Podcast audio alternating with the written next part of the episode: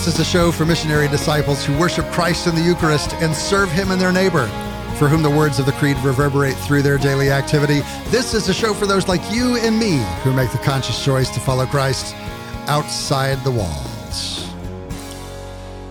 We're talking today with Paul Fahey. He has a bio that's too long to read, but we're going to get most of the way through it here. He's a, a retreat leader and a writer, co founder of Where Peter Is, great website, wherepeteris.com. He's the founder and co host of Pope Francis Generation podcast over at popefrancisgeneration.com and a co founder of Practical Kerygma, which we're going to talk about here later in the show. For the past eight years, he's worked as a professional catechist and is currently working towards a master's degree in mental health counseling. His long term goal is to provide pastoral counseling for Catholics who have been spiritually abused.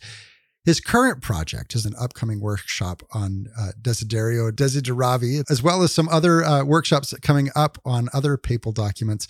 Uh, we look forward to having this conversation. Paul, thanks for being here on the show again today. Thank you, TL.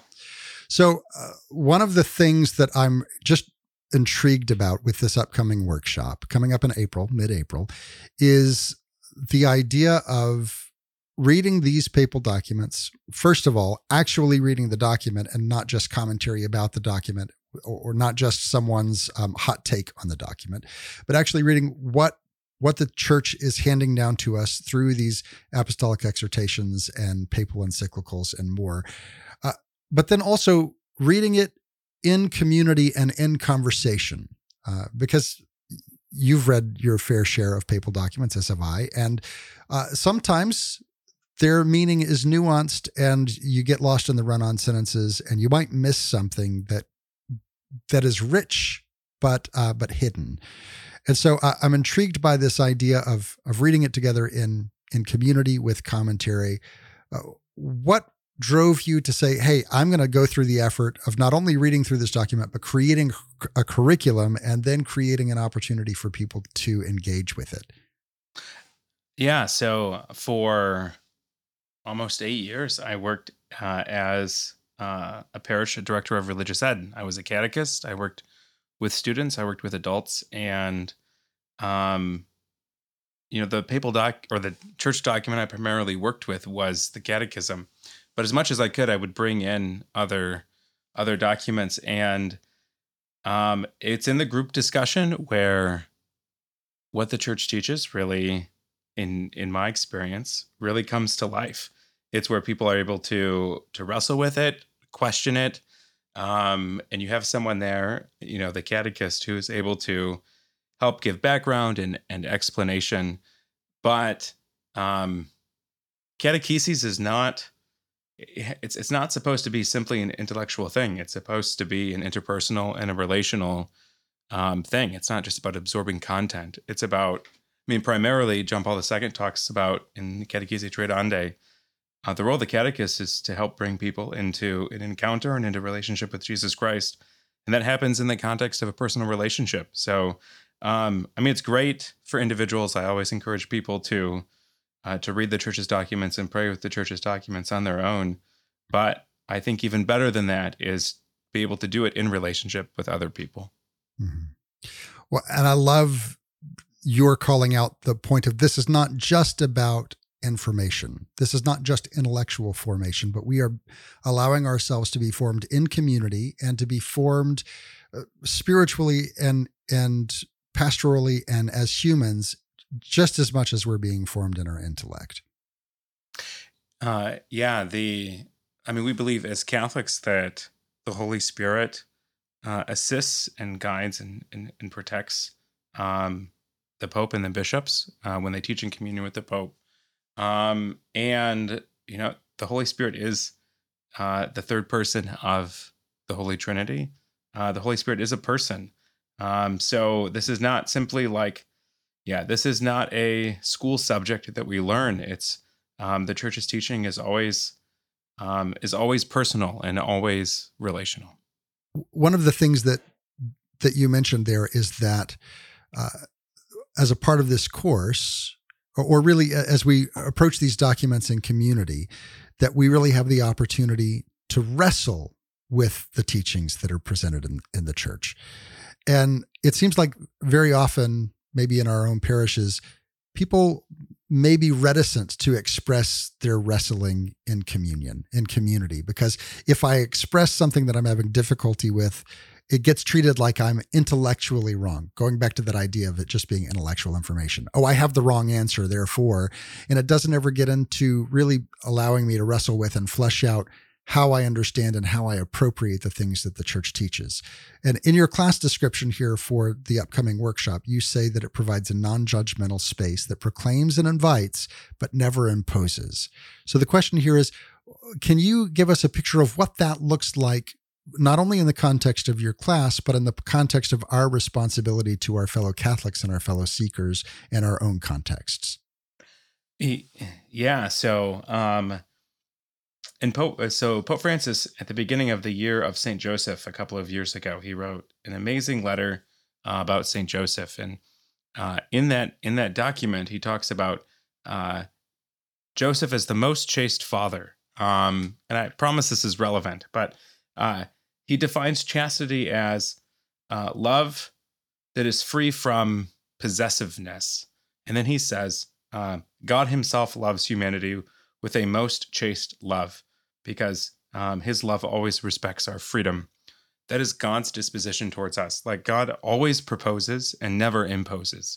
He always invites and he never coerces. Um, and the church and th- those of us who are who make up the church need to model that type of chaste love in our interactions with others. In that, um, if we really believe that the gospel and the church's teachings are good news, and they are good news, and they are life changing good news, we should not feel like we need to like coerce people or manipulate people in any way into believing them. We propose them with our hearts and with our lives. And we believe that if it's good as we believe that it is, that it will attract people and and and people's hearts will be moved. I mean, that's been my experience in in in preaching retreats and in catecheses where you share the kerygma, you share the gospel with people, and it's almost like the holy. I'm not saying that my words are sacramental, but when you when you share that with people, it's almost like grace comes with that, and in their in the hearing of the good news, people's hearts are moved.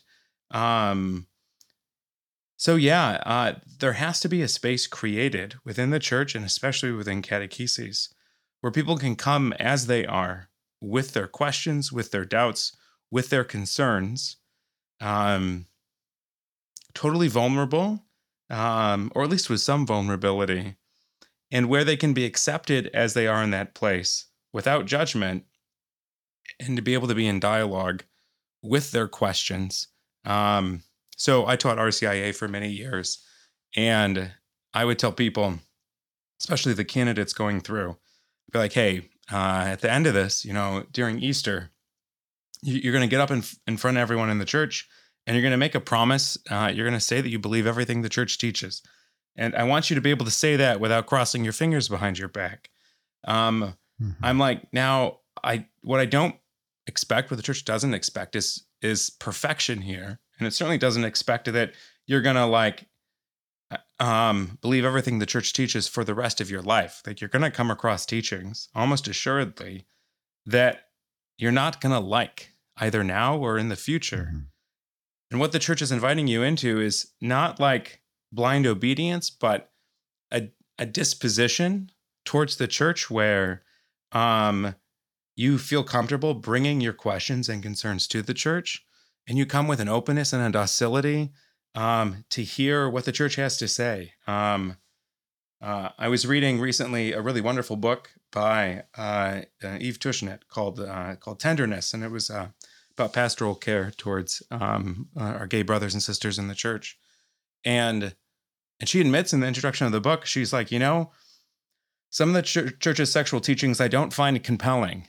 She's like, but I find the church compelling. So mm-hmm. um, if I, even though even if I don't agree with or really wrestle with these particular teachings, I'm obedient to the church because I trust the church and who she is and who her authority is. And that's the type of disposition that um, that people are invited to have, not uh, blind adherence um, to all the teachings, or even like you had mentioned, um, having to put up a front as if they have obedience to all the teachings instead mm-hmm. of being able to really wrestle with what's important to them. Well, I was recently surprised to realize, as my own children went through the, the sacrament of confirmation, that that promise that we make as converts that we uh, believe and profess all that the Holy Catholic Church believes, teaches, and proclaims to be revealed by God. Um, that's not something that that cradle Catholics go through, as they are. That's not a promise that they make at their confirmation. It's one that we who are entering by profession of faith that we make. Uh, and so I, have begun to take the disposition that that I am a, a late stage cradle Catholic, right? I came in a little late. I have a deep love for the church, and I, I could certainly say I believe and profess, uh, but it, it, takes on a, a, very different character with me today than it did when I came in, because I think when I came in, I, I was understanding that phrase very much in the intellectual formation kind of a way that we talked about earlier, and less in the familial, I am now a part of this family kind of a way. Mm-hmm. That that there is just it's not any less true or any more true than it was then, but it is a deeper true than I could understand at that time. Uh, yeah, yeah, and the deeper way is based on trust, um, and and ultimately, I think that's that that's what I really loved about uh, what Eve, Eve Tushnet had shared was her faith was rooted in tr- trust of the church, which is ultimately trust in who God is, um, and oh, and what God has revealed about Himself and about the church, and and that's what our faith is in. Um, our faith is in not in having all the right answers to all of our questions, or even always having satisfying answers to all of our questions. Our faith is in a person, in in in the, in the person of Jesus Christ, and in His love and His goodness. It is relational and it is it is familial this is going in a different direction than I anticipated when we first started here. But I, I, have known so many converts who came into the faith intellectually and said, I believe, because they finally found a place where their beliefs matched a, a specific uh, a faith tradition. So now that I've found this home because of the, the Pope that they came under, under whether John Paul II or uh, Pope Benedict XVI, I found this place where my intellectual understanding of the faith uh, feels at home. The minute that that changed, the minute that they that Pope Francis came on the scene, and they began to have qualms and and not perfect understanding of what was trying to be taught at that time. Many of them faltered in their faith overall because it wasn't built on that that trust of the family of of the church. It was built on some construct of of an intellectual tradition that they had crafted for themselves. And I think that it's important that yes, there is objective truth. Yes, there are uh, unchangeable doctrines, but we were given the promise that the gates of hell would not prevail against the church, and we were given this living magisterium uh, as as a means of providing us safety, uh, and not so that so that we didn't have to be the gatekeepers and the watchmen on the walls against our own church.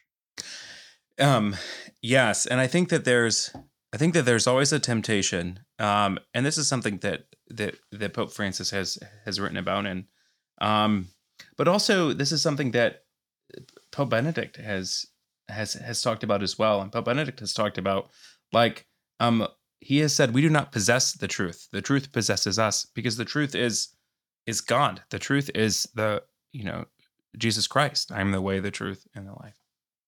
Um, mm-hmm. The truth is a person, so the truth is alive. Um, it's not uh, a static set of propositions. Um, mm-hmm. Before he was pope, um, Pope Francis, this was back in the 90s, uh, he had an image where he's like, he's like, we are like playing in the tide pools of of of the truth of who God is, and He's the ocean. Um, yeah. So much beyond what uh, would we have been able to articulate. Um, so yeah, there has to be this sense of, okay, it's easy to fall back on these propositions that that I have that I've grown to love and that have really brought me life and fruit. But but if I'm not willing to grow and to walk alongside the Holy Spirit who's continuing to uh, develop and unfold uh, the revelation of God in and through the church, um, our faith can become uh, an ideology, and that's something that that Francis mm-hmm. has has warned us against. Um, and I think that that's I think that's a very present temptation um, uh, for me, and I think for a lot of people, because it's the comfort of surety and the comfort of uh, of of having answers. Um, whereas I think what what God is asking us into is to enter into tension and enter into mystery and sometimes lack of surety, and that's mm-hmm. often uncomfortable and difficult. Well, and we in, in, Catholicism are in the religion of the both and. We we live in paradox, and what we find throughout history is that whenever you try to simplify that paradox, that's when the heresy arises. Heresy always comes from the simplification of mystery. Uh, so you either try to make God too human or make God too divine because you're uncomfortable with the both and, or you try to uh, enter into um, you know you're worried about laxity and so you you swing to the other direction and you become too rigorous and you miss the mercy and and the the vitality the, the vitality of the faith. Uh, and so there there is something to to be said for living in that tension because when we are in that tension we have to be dependent on God we can't depend on our own intellect because it can't make sense of that tension now it doesn't take much time or much opportunity reading the documents of the church to find that tension. And so um, I'm curious. You've got this this workshop coming up on Desiderio Desideravi. My my curiosity is this: there are so many documents that are out there, so many that are uh, even controversial or misunderstood, or uh, have people kind of pointing and wagging fingers at them. What was it about this document that you said I want to start here and then we'll go to these others. Then we're going to then we're to go later in the year to Gaudete uh, et Exulte uh, to Fratelli Tutti. Why start here? Yeah, for a couple of reasons. Um, first is it's um, uh, I mean he's he, uh, Francis is always coming out with uh, catecheses and exer- and um, speeches and things like that and even some like motu proprios. But this is his most recent teaching document. It's just from last summer.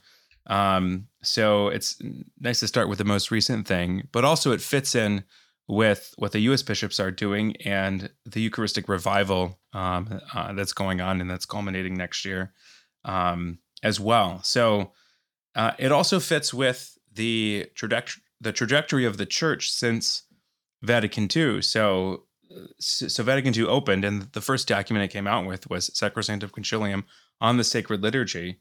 And in that document, it says that the aim to be considered above all else, so that should clue us in, like this is important. The aim to be considered mm-hmm. above all else is to foster greater participation in the late in the liturgy from all of the faithful, and that is what uh, this document, Desiderio Desideravi, is trying to do. It's it's about the liturgy, but it's specifically about uh, uh, specifically about liturgical formation or liturgical catechesis. So it's the Pope who is saying, "Hey, the liturgy is important, and the liturgy is important precisely because." Um, and he has this beautiful passage in there where he's like, um, Christianity is faith and it is rooted in an encounter and a relationship with the living Christ. If it's not that, then it's not Christianity. But how do we have access to the living Jesus? Um, how are how is the Paschal mystery? How is Christ's life, death, and resurrection not simply story or historical events? How do we have access to that? It's precisely through the liturgy, the Pope says. It's precisely through the Mass that we are able, he talks about how we are able to sit at the Last Supper with Jesus, to speak with him, to hear his voice, to drink his blood and to, eat his body, it's through the Mass that we're able to do this. So it's through the Mass we're able to encounter Christ. It's through the Mass we're able to be healed. And ultimately, it's through the Mass that we're able to be transformed into another Christ. That is the purpose of the Mass. It's the purpose of the liturgy and the sacraments. Um, so the so the Pope is like, okay, it's that important. How are we not able to participate in that? What's blocking us? So then he talks about the importance of being able to understand symbols and symbolic language. He talks about the importance of uh, of the celebrant and how um, how, how the celebrant owes the faithful a liturgy that's faithful to the documents of the church and owes the faithful a liturgy that expresses the love of God for all his people. Um, yeah, so the this document I think is really important because it's really important. The church has deemed it really important right now and for the past 60 years for people to be able to participate more fully in the mass. And Francis is just continuing that um, that focus. Now, early on in this conversation with Paul Fahey, we talked about uh, the fact that a lot of times we get our all of our information about uh, papal documents from w- what the media says about it. We the the document comes out within a few hours. We've got commentary on it, kind of the rebuttal, uh, whether it be from from religious news or from secular news, pointing out a controversy because the media thrives on controversy. Uh, clicks clicks uh, mean listenership, mean viewership, and so you you do what you can to drive that. Um, so talk a little bit. Well, first of all, I, I, love the fact that you are engaging people in this upcoming workshop coming up uh, mid-April. I love that you're engaging people in the document itself. But let's talk about the controversy that's surrounding that, and just to remind that this is not this is not a, a workshop just for a specific point of view. This is a workshop whether you view this document favorably or whether you're skeptical of this document, because this is a place to wrestle with it and to have conversation around it. And, and it's the perfect place for diverging opinions. Um, but talk a little bit about that controversy and how that fits into the broader context of the document. Yeah. So the controversy is really rooted in the historical context of this document, which most recently, so this document came out last summer. The summer before that, Pope Francis promulgated um, a motu proprio called a Traditionis Custodes, or the guardians of the tradition. Um, and in that document, um, he he essentially revoked Summorum Pontificum, which was a motu proprio from Pope Benedict. Um, and there's a historical context to all of this. So after after Vatican II, um, reform of the liturgy was extremely important uh, to the church, like we had talked about. So Paul VI, um, a few years after the council, approved the Novus Ordo, the new liturgy, which is now the ordinary um, uh, Roman Rite. Um, and other than some rare exceptions, Pope Paul VI's intention was was it to, to sunset to really abrogate the the old liturgy. Um, but there were there was a a breakaway group, primarily um, uh, Archbishop Lefebvre, um, and he had a group of people who eventually became the SSPX, the, the Society uh, of Saint Pius X. So after Paul VI, um, John Paul II created like pastoral exceptions for people who um, uh, preferred uh, the the old liturgy, um, and eventually created the FSSP, um, which I think is the Fraternity of Saint Saint Paul. I'm not sure what that stands for, but it was essentially a home that's in union with the Pope, a home in communion with the Church for people who had a devotion to the old liturgy. So, um, so John Paul II gave pastoral uh, exceptions for the old liturgy, and Pope Benedict picked that up, um, and then even opened up the old liturgy to the church even more. And in 2007, he issued Summorum Pontificum, which allowed um, any priest to celebrate the old rite. And what Pope Benedict talked about, what he hoped for was that there would be cross pollination between the old liturgy and the new liturgy, and, and that there would be um, that it would help the new liturgy having the old liturgy present in the church would help the new liturgy develop and maybe become um, uh, more reverent. Um, and it was kind of an experiment. And after surveying the bishops of the world, Pope Francis determined that that experiment wasn't working. That a lot of the um, a lot of the communities that were built around the old mass, the traditional mass, the pre-Vatican II mass, um, had of had a lot of political and ideological bent, and, and had a lot of disdain for the council attached to their devotion to that liturgy. And Francis said there were a lot of bishops in the world who were concerned about that. So Francis promulgated um, his motu proprio last summer that essentially reversed Pope Benedict's decision. Mm-hmm. Um, and there was a lot of controversy around this. Um, these communities with devotion to the old liturgy are a very, very small percentage of Catholics around the world, but they are a pretty high percentage. I mean, uh, I think the US has a very large, disproportionate number of traditional Catholics. Um, and I, I mean, there's a lot of controversy, and I think there's some. I think there's some fair critique that that Pope Francis, who talks a lot about accompaniment, um, didn't do a lot of accompanying for traditional mm-hmm. Catholics. I think there's some merit to that position. I think there's a lot of real hurt that people are experiencing because of that. But at the end of the day, that was that was the decision that the Pope made, and that's where the church is going. And it certainly looks like to me that the old the old mass is being pretty quickly sunset by by Pope Francis, and the church is just moving forward wholeheartedly with the Reformed liturgy um, of the Council. So th- this document, Desiderio Desideravi, was um, it came a year after the Pope's motu proprio, and it was and it gave some of the theological background as to why the Reformed liturgy is so important and it explains a little bit more some of Francis's concerns about how the old liturgy was tied to ideology and a disdain for the council.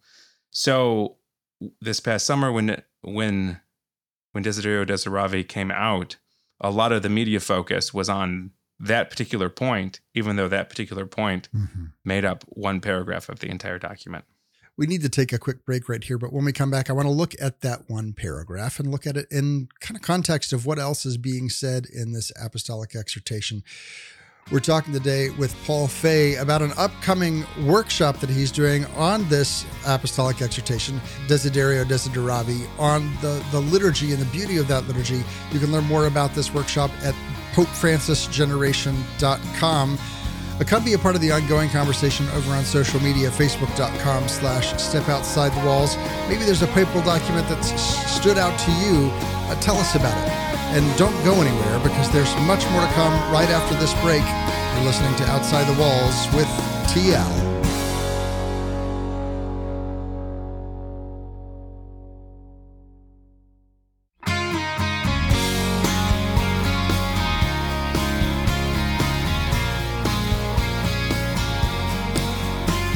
Welcome back to Outside the Walls, where we explore the implications of our belief on our daily life. I'm your host, TL. We're talking today with Paul Fahey. Uh, he's got a new workshop coming up in April uh, on uh, the papal document uh, Desiderio Desideravi. You can find out more about that over at his website, popefrancisgeneration.com, where he is the co host of a podcast that you can listen to more in depth. But while you're there, find this workshop uh, and read the document, the, this beautiful document of Pope Francis on the Eucharist, on the liturgy. Uh, you can read it in community with a trusted guide uh, to help you understand some of the nuances and some of the uh, the maybe the the conflict that that gets dusted up around it, so that you can understand it in the context that the Church is giving it to us. Paul, one of the things that I uh, I've noticed about the way that we uh, interpret Pope Francis here in the United States is something gets brought up as troublesome or problematic, regardless of what the document is or what he says. Uh, and the automatic assumption is that he is saying that directed at me or directed at my community or my my church uh, and and maybe this is just the uh, the western centric idea that we are the center of the church but we are in a universal church. That's what Catholic means, right? We we are part of a community of faith that spans the entire globe. And sometimes to to uh to call to mind a Carly Simon song, sometimes it's not about us, right? Uh, even though we think the song is about us, it's not always about us, and we have to understand the things that are being put in these documents as as if they are being written to the whole church everywhere and always And if it strikes a nerve or makes us feel a little bit uncomfortable, maybe that's the Holy Spirit kind of pinging our conscience saying, maybe this thing that's making us uncomfortable is something we need to pay a little bit more attention to, or maybe we need to get a more global view of the church.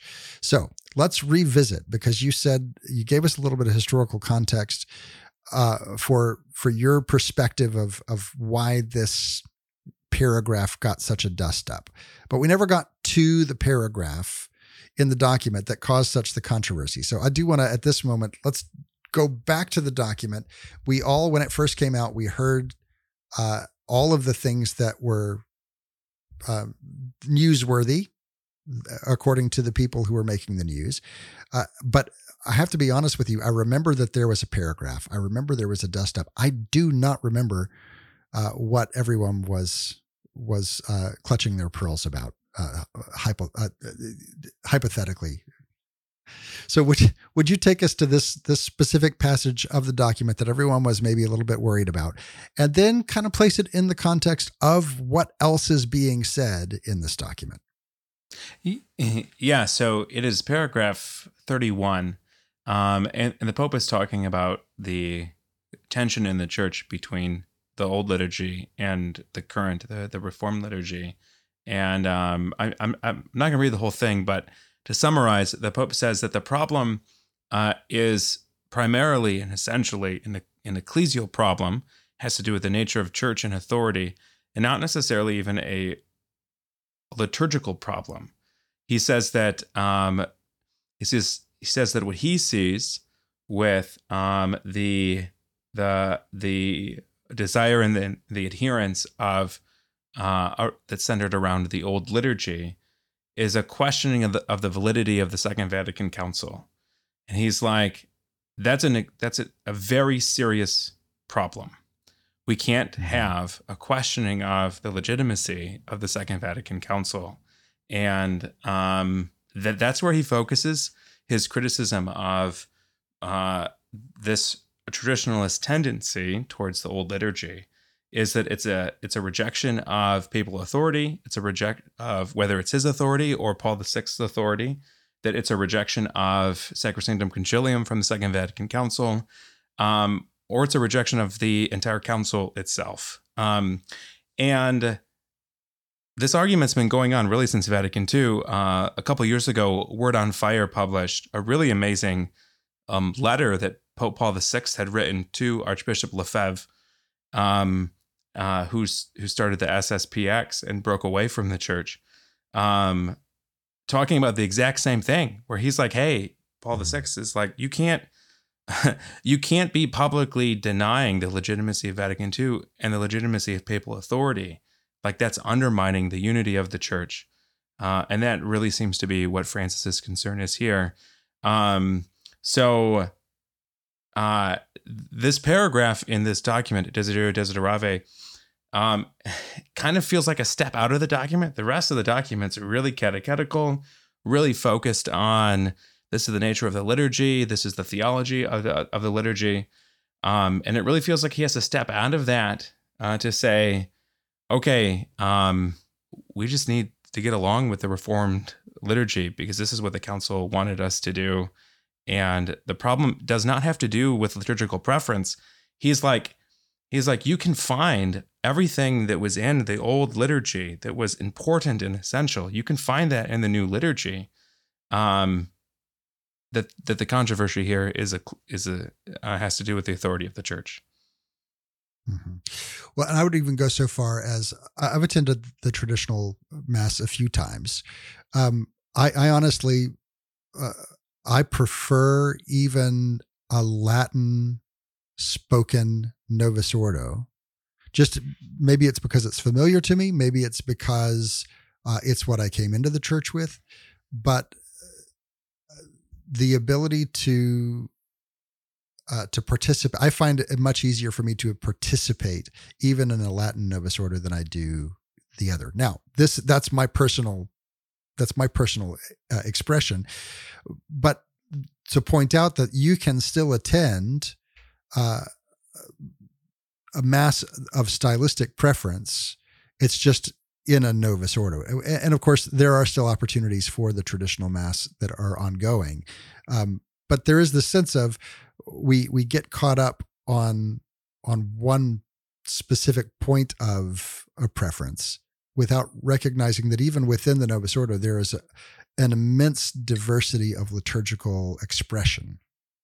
As you're reading this document um, on the Eucharist, we of course you've read the other liturgical documents that are out there. You've read Sacrosanctum Concilium, you've read uh, Musicam Sacram, all of these things that speak to the way that we do liturgy. What stood out to you as unique or a fresh framing or a new uh, catechesis on liturgy that you did not find in those previous documents? Yeah, I'm not sure I would say that there's anything especially uh, new in this document that I didn't find elsewhere. What I liked about this one was the emphasis that Pope Francis had on God's desire for us. So, I mean, that's that's the the, the title of the document. Um, it, it, it comes from Luke 22, and it comes from uh, in English the passages where Jesus says, "I have earnestly desired to eat this Passover with you before I suffer." And then Francis says this. This is a quote from the second paragraph. These words of Jesus, with which the account of the Last Supper opens, are the crevice through which we are given the surprising possibility of intuiting the depth of the love of the persons of the Most Holy Trinity for us. He frames the Mass throughout the entire document as uh, the encounter, our encounter of God's desire for us. He's like, from the beginning of history, God had the Last Supper in mind.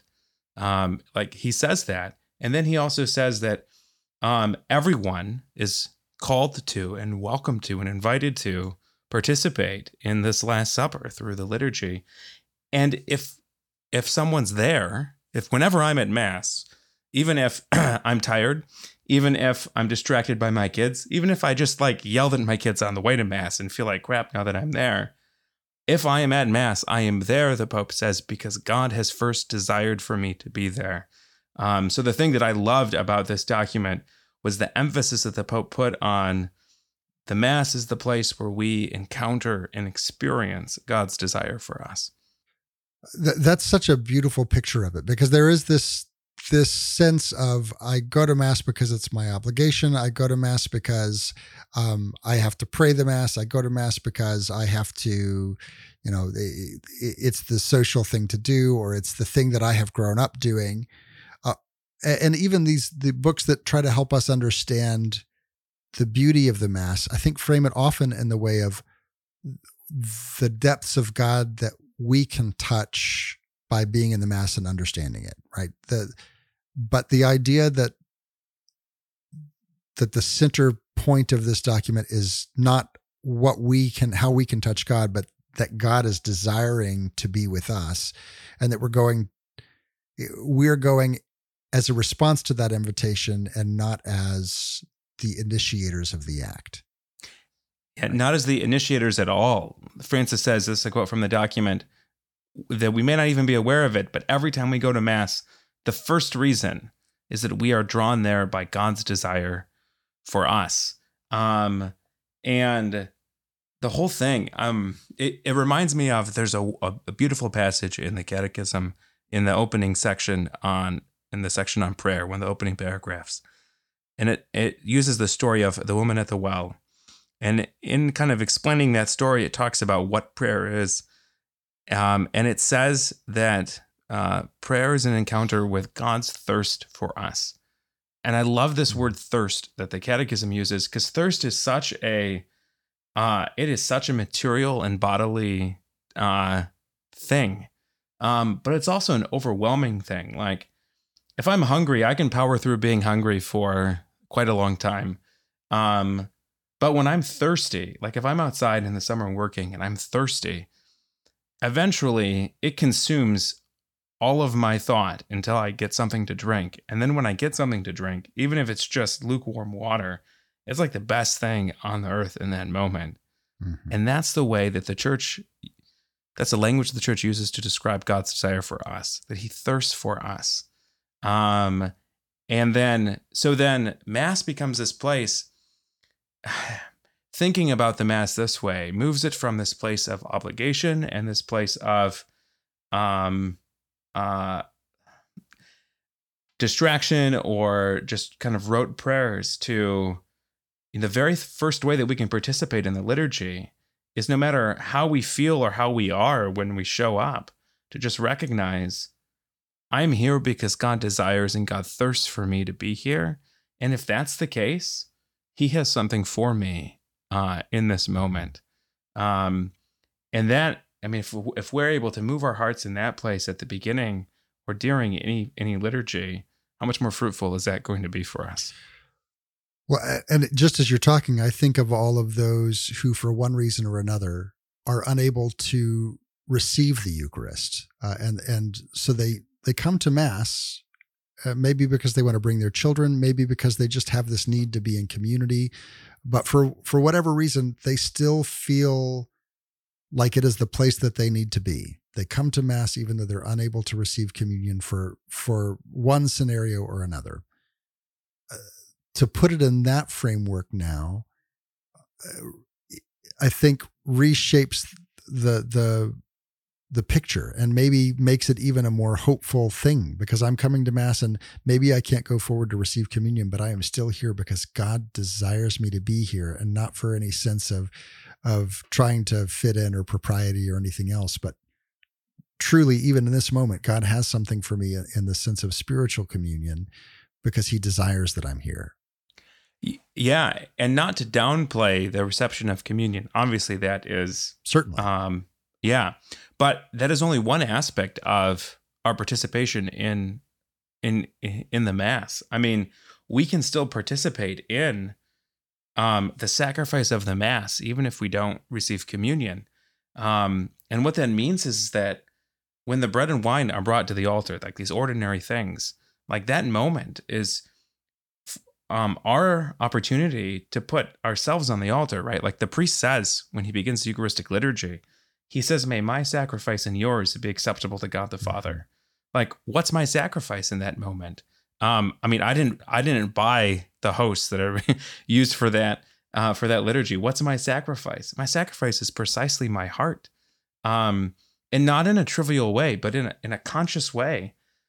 God is inviting me to put on the altar everything that is weighing on me in that moment my sin, my shame, my fear, my anxiety, the people and situations in my in my life that are weighing me down and to put them on the altar cuz really like what am I going to do with those things carrying on to them the Lord's like mm. give them to me put them on the altar and when then I do that what does the Lord give me well he gives me his very self he gives me all of him his body, his blood, his soul, his divinity, his presence, his real presence is what he gives to me in return. So I give him my heart, and as messy and broken as that is, and he gives me himself in return. And the culmination of that is the reception of Holy Communion. Um, but even if all we can do is make a spiritual communion, um, it's not like the Lord's not going to bless that. Like that, we're still able to participate. Yeah. Um, in that in that sacrifice in that exchange mm-hmm. The uh, the workshop is coming up beginning april 13th it's a three part workshop you can learn more about it over at popefrancisgeneration.com popefrancisgeneration.com we've been talking with Paul Fahey here paul before we go in addition to this workshop you also have uh, a parish retreat that I want to talk about real quickly uh, over at practicalkerygma.com. That's K E R Y G M A, practicalkerygma.com. Share with us just a little bit about that retreat. Yeah. So, me and a ministry partner, we wrote, um, and her and I have been leading retreats for for many years together. Her and I wrote a uh, a retreat that's that's for Catholics primarily at parishes. Um, that is it's divided into four sections it's a walk through the first three is a walk through salvation history the old testament and then gospels and the new testament and then the fourth session culminates in walking through uh, the mass and how the story of salvation that we just heard through scripture how do we just as pope francis says how do we now encounter that in a personal way in our participation in the liturgy um, so the whole thing is uh, to hear about God's goodness and his love for us, and then to be able to participate and encounter that more fully in the liturgy. Um, so it's called uh, uh, Destined Retreat. Um, and uh, I, I, just, her and I just led it for the first time a couple of weeks ago in a parish in Iowa. And it was, it was beautiful and phenomenal. And it's perfect for um, this moment in the U.S. church when we are focused on this Eucharistic revival. And in this moment in the universal church where the Pope is calling us to um, pay attention to the liturgy a little bit more. All right. Again, we've been talking with Paul Fahey. You can find more of his work over at PopeFrancisGeneration.com and PracticalKerygma.com. Paul, thanks for being with us today. TL, thanks so much. If you missed any part of my conversation with Paul Fahey, or you want to go back and listen to it again, or share it with your friends on social media, have no fear. All of our episodes are archived over at OutsideTheWalls.com. There you can listen to this episode, but we've also had Paul on a couple of other times. You can just click the guest list there in the menu of the webpage. Scroll down to his name, and there you can find this week's episode as well as the other times that he's been in conversation with us. And if you can't get enough, well, I've got good news. There is more. Each and every week, we make available an extra segment that doesn't make the broadcast. We make that available to all those who support the show through Patreon. Our Patreon support community helps keep us on the air, and in gratitude, we make that extra segment for them each and every week. But we also make it available to the general public after about six months. So I'd love to invite you over to OutsideTheWalls.com, click that Patreon link, and look through some of those extra segments and see what other things we have available there. Now, let's go ahead and turn our attention to our readings from Scripture and from church history. That's the sound of our Verbum library launching up. Verbum helps you read scripture in light of church teaching by putting the magisterium at your fingertips, linking scripture to the fathers and doctors of the church, uh, catechism, biblical commentaries, and so much more. You can learn more at verbum.com. Our reading today from scripture comes from the book of Hebrews, chapter 10. For it is impossible for the blood of bulls and goats to take away sins. Consequently, when Christ came into the world, he said, Sacrifices and offerings you have not desired, but a body you have prepared for me.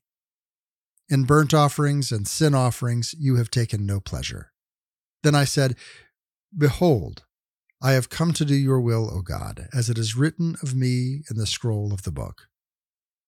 When he said above, You have neither desired nor taken pleasure in sacrifices and offerings, and burnt offerings and sin offerings, these are offered according to the law. Then he added, Behold, I have come to do your will. He does away with the first in order to establish the second. And by that will, we have been sanctified through the offering of the body of Jesus Christ once for all. That reading comes from the book of Hebrews, chapter 10. And I offer it here without much commentary, uh, other than to point our attention again to that last phrase. And by that will, here I am, I've come to do your will. And by that will, we have been sanctified through the offering of the body of Jesus Christ once for all. This is what we do in the Mass. This is what we focus on, this paschal mystery. And it's the very thing that Pope Francis turns our attention to in this this apostolic exhortation we've been talking about all day, uh, Desiderio Desideravi. We're going to read a section of that specifically as it pertains to our marveling, our uh, meditating on, setting our gaze on that paschal mystery and how we fully participate in the liturgy. And we read this. But we must be careful for the antidote of the liturgy to be effective, we are required every day to rediscover the beauty of the truth of the Christian celebration. I refer once again to the theological sense, as number seven of Sacrosanctum Concilium so beautifully describes it.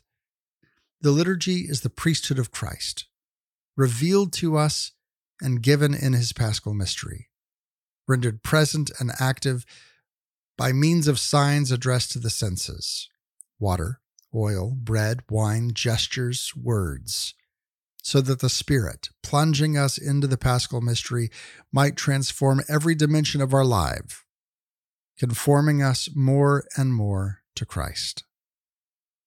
The continual rediscovery of the beauty of the liturgy is not the search for a ritual aesthetic, which is content only by a careful exterior observance of a rite, or is satisfied by a scrupulous observance of the rubrics. Obviously, what I am saying here does not wish in any way to approve the opposite attitude, which confuses simplicity with a careless banality, or what is essential with an ignorant superficiality, or the concreteness of ritual action with an exasperating practical functionalism. Let us be clear here. Every aspect of the celebration must be carefully tended to space, time, gestures, words, objects, vestments, song, music, and every rubric must be observed. Such attention would be enough to prevent robbing from the assembly what, it, what is owed to it, namely, the paschal mystery celebrated according to the ritual that the church sets down. But even if the quality and the proper action of the celebration were guaranteed, that would not be enough to make our participation full. If there were lacking our astonishment at the fact that the paschal mystery is rendered present in the concreteness of sacramental signs, we would truly risk being impermeable to the ocean of grace that floods every celebration. Efforts to favor a greater quality to the celebration, even if praiseworthy, are not enough. Nor is the call for a greater interiority. Interiority can run the risk of reducing itself to an empty subjectivity if it is not taken on board the revelation of the Christian mystery. The encounter with God is not the fruit of an individual interior searching for Him, but it is an event given we can encounter God through the new fact of the incarnation that reaches in the Last Supper the extreme point of his desiring to be eaten by us.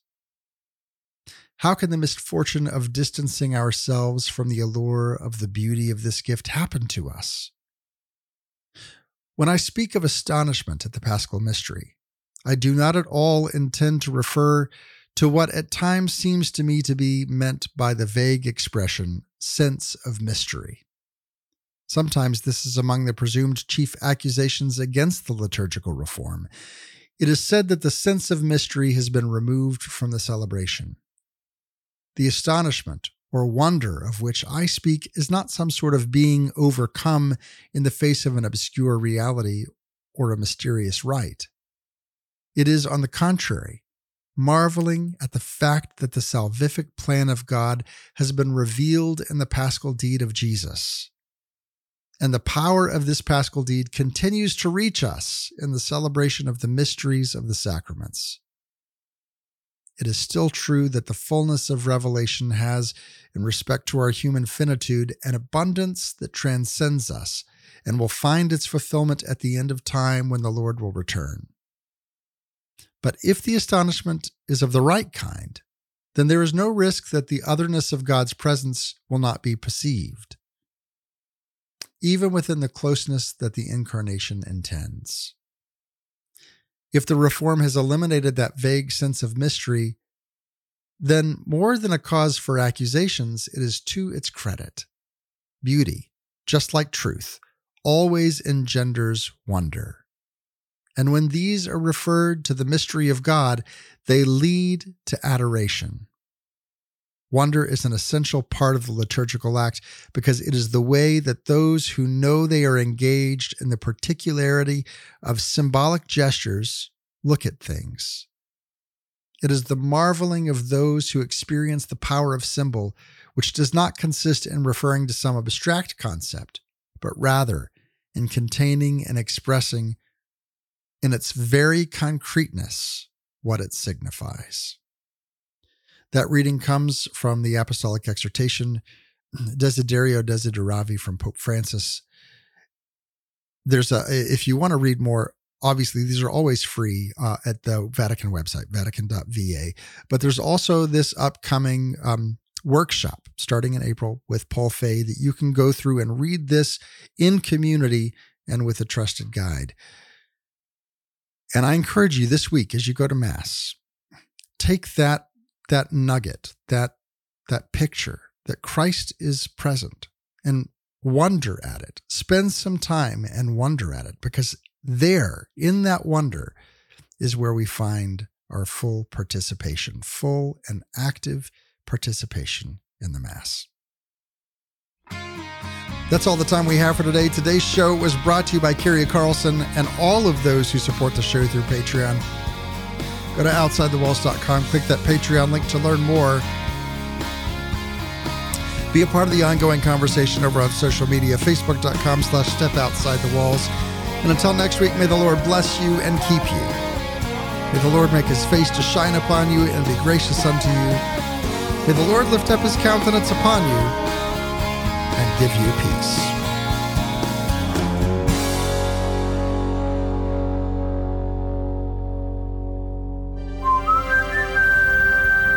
This podcast is part of the Spoke Street Network. For more great podcasts, visit spokestreet.com.